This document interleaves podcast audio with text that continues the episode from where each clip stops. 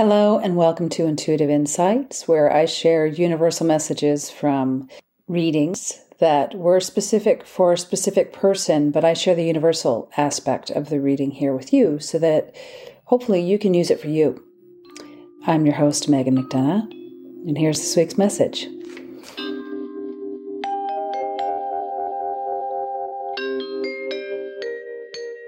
This week, the picture is coming from me. The message that has been coming forward is let go. The image this week is of an open hand with a ball of light just above it, hovering above the earth. The earth in this picture represents the material world. The hand represents our control or our physical self, our illusion of control, I should say.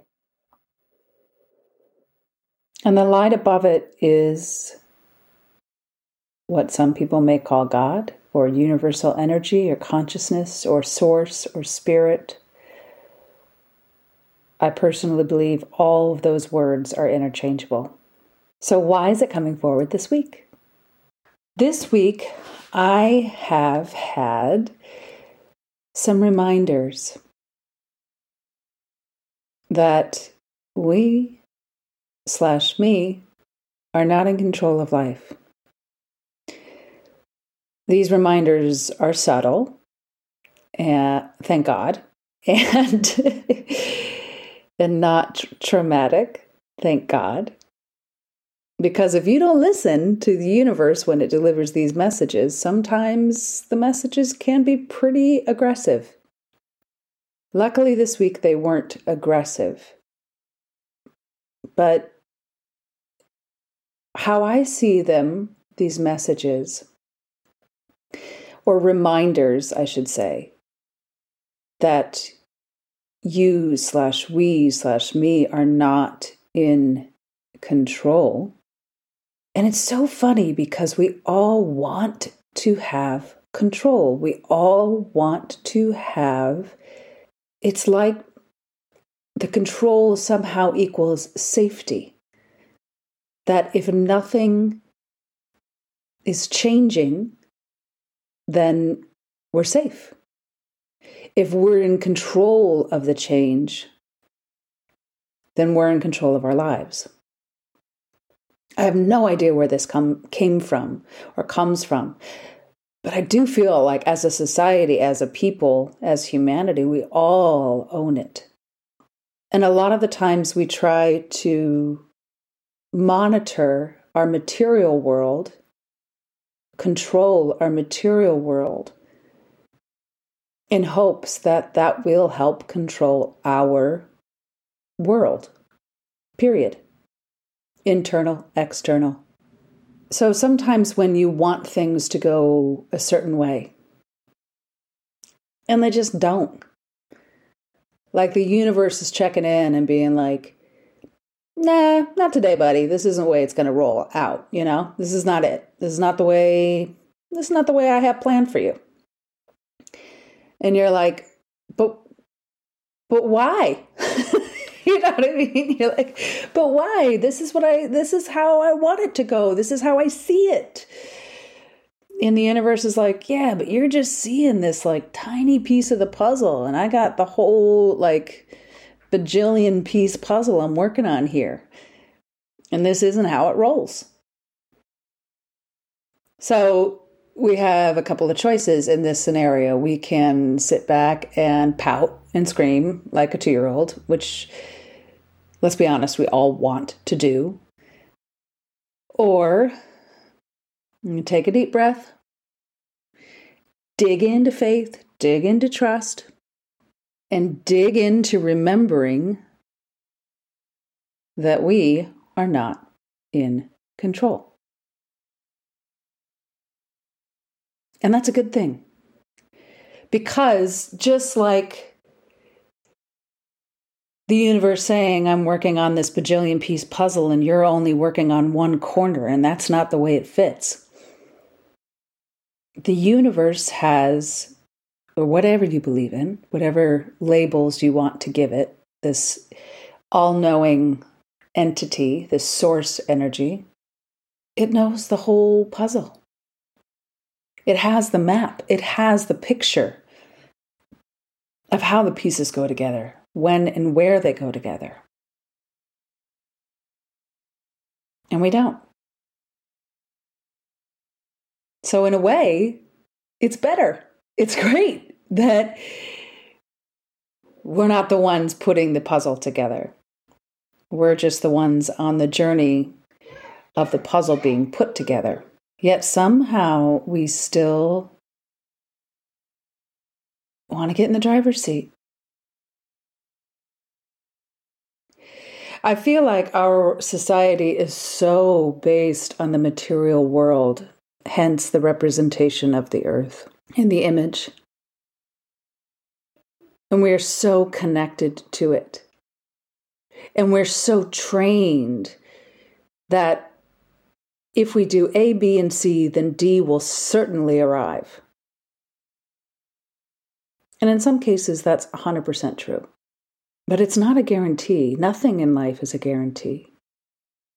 One of my favorite sayings, I have a lot of them if you haven't noticed, but one, one of the ones that I didn't come up with that I love is change is the only constant in life. So when we're trying to bank on something, hold on to something, the only way we can hold on to it is to know that its essence, its nature is not to be held, not to be stagnant. As I learn more about yogic theory and philosophy and history, and I start to peer into the world of quantum physics, I realize that they are not different they are saying a lot of the same things. And one of them being, which I've mentioned before, is that in yogic philosophy, all things have energy, have vibration, everything. Piece of paper on my desk, my computer, my incense, not to mention my children making noises in the background. They all have energy, they all have vibration. And my minimal understanding of quantum physics is that they are finding now that everything at its source is energetic, is vibratory, is in a state of movement, of change. I mean, even now, I just had to go tell my kids to be quiet. and um, I'm super frustrated because I asked them to be quiet and they weren't being quiet. And um, the irony of that is I am trying to control that which cannot be t- controlled, technically, really. And it causes, a, it's a source of frustration. I think for all of us, it's a source of frustration when we can't control things, but we are not supposed to. I'm curious to where this source of need for control comes from if it is inherent that the entire universe is not in our hands to be controlled. Part of me wonders if it comes from the fact that there is an element of us as humanity that is the seer or comes from the seer. We are stardust, we are earth, we are cosmic, we are physical, dense entities. And so maybe that part of us that wants to get back to that source energy is somehow trying to be the seer of our lives. But the thing is, is we can't see in this body. Quite possibly with multitudes of training and digging deep into your spiritual psychic selves, or connect deeper to that seer within but it never comes from outside.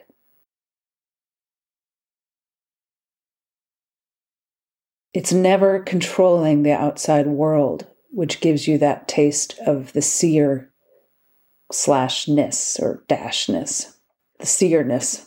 In yoga, we ta- I've talked about the vrittis as being obstructions for the mind, and the senses being part of those obstructions. The things we see, the things we hear, taste, touch, feel, smell. They pull our minds out of our bodies. They pull our experience out into the physical world and not inward into the spiritual world. And so when we seek to control, we seek out outward of ourselves to control. And I'm 100% talking about myself right now.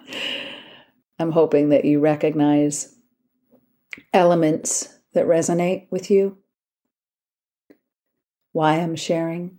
Good friend of mine, Kelly Kitley, wrote a beautiful book. Kelly is a social worker, and her book is titled Myself.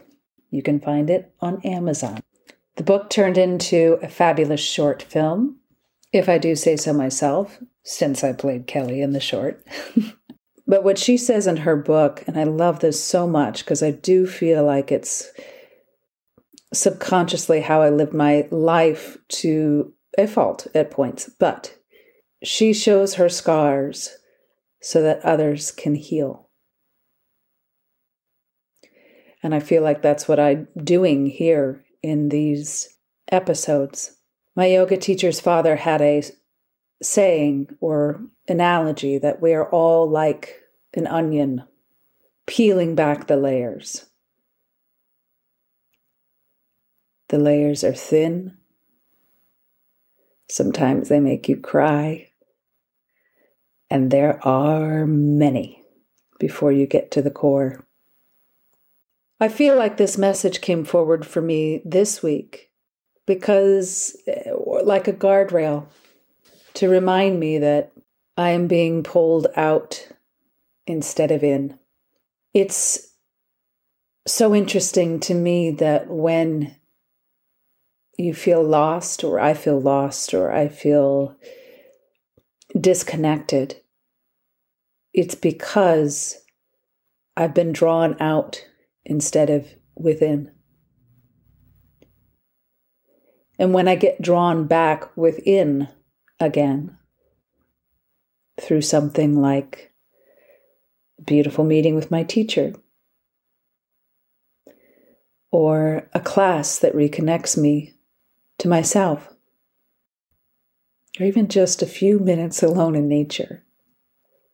It's like a coming home. It fills me with emotion, sometimes tears, but not in a painful way, in a reunion like way. Like if someone's been gone at war for a long time and then they finally return and you're just so overwhelmed to see them it brings you to tears because you love them so much and you've missed them in your life. And the funny thing is it's always there. It's always there. The only war we go away to is the outside world. The only battle to be had is within. And choosing to stay within and connect within instead of outwardly trying to control.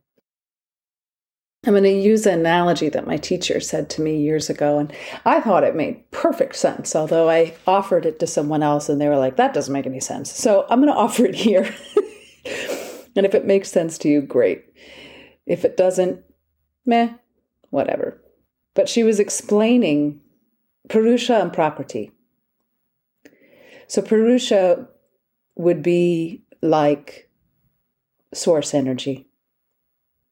And Prakriti would be the manifestation of personality and physicality we have within this lifetime, ourselves, our physical beings. So, nature. And what she said was, and this was echoing the change is the only constant in life. What she said was if you were in a train next to another train, and you're both going at the same pace and speed, and you're looking at each other, how do you know if you're moving? How do you know if there's any change? In order to know that you're moving, in order to know that there's change, one thing must be still and the others move. One train must be still and the other one must be moving. And she used this analogy to bring it into life. We see change. If we see change around us, there must be something that is still to help us with that perspective to notice the change. And the stillness is source energy, is spirit, is God, is prana, is Purusha. Holding on, trying to control, causes tension, causes frustration, causes resistance to your universal life path. It causes resistance to source energy. It's the opposite of having faith and trust in source energy, and God. It's closing yourself off to happy accidents, Buddhist gifts, choosing to be in control or fighting to be in control is our physical manifestation and the ego at play, separating yourself from others, that you are different in some way, shape, or form, and that you are not connected. I do believe that we are all connected. I do believe that we are all, in an analogy, we are a piece of the whole, or the whole within many holes that make up one big whole, W H O L E. And that when we can see that in each other and connect with each other in that way, personality is removed on that soul level we see each other's light. We recognize each other as the same. And it is a gateway into that source energy. It's like seeing the source energy in someone else and recognizing its resonance in you connects you more deeply to it. The ego is not a bad thing. It gets a bad rap, but it's like a wild horse. It's helpful. It has power. It moves you forward. As long as it's trained and not in control of you. The ego gets you up in the morning, makes sure you get dressed, you're fed, make sure you get to work on time, etc., whatever it is. But when the ego starts to make separations between you and the rest of the world, then it's taking control. The universe joins, the ego separates. Holding on to that separation is the lesson. Detachment. Aparigraha. Let go. That's the message this week. Thank you so much for listening. I hope some of this resonated with you. If it did, please share. I have a goal to ignite a million lights or ignite a million lives. To me, it means the same thing. And all it is, is just sharing whatever I hear, see, or feel that resonates with me with others in hopes that they do the same. You can connect with me at Magnetize Your Light on Instagram or on my website, magnetizeyourlight.com. Email me, info at magnetizeyourlight. We're starting a subscriber based interview series over on Patreon. I had my first one with Karen Gruber, who is a business coach for soul aligned entrepreneurs It was wonderful. We talked a lot about frequencies and how to use them and shift them within your body and your life and flow with them more purposefully. Coming up, I have Maka Travis Beck. They are a friend of mine. They are very intuitive and a fabulous tarot reader. Maka is going to share with us a little bit about tarot, why they use it, how they use it, and their vast knowledge of it. So be sure to check it out. Lastly, I have an offering coming up that I'm very excited about. This offering is called C3, and it stands for Creativity, Connection, and Consciousness. It is about an hour and a half once a month. I'm asking for a three month commitment for consistency and connection. I have options to pay full or monthly. It's $22 a month, or you get 10% off if you pay in full. The reason I started this is because I find I have a hard time carving out space to create creating space to create. It is essential in our lives to fill up our cups. No matter if you're a mother or an artist who's just missing connection with herself and her work. The reason I bring it up today is because when I get truly into any kind of art project or drawing or painting or singing or playing music, whatever it is, I lose my brain in the best way. I stop thinking, I let go, and let whatever is flowing through me flow through me. The reason I started C3, it's an extension, a little bit, of my Ignite Your Life workshop that just finished. And we go through the Magnetize Your Light process in that, in which we move a little, briefly just to open our bodies up, breathe in order to anchor into our bodies and relax our minds. We have a guided meditation. And then we go into creation, creative expressive play. And then finally, we share. When we become vulnerable, it is our superpower. And when we share it with others, it forms the bonds for deep connection.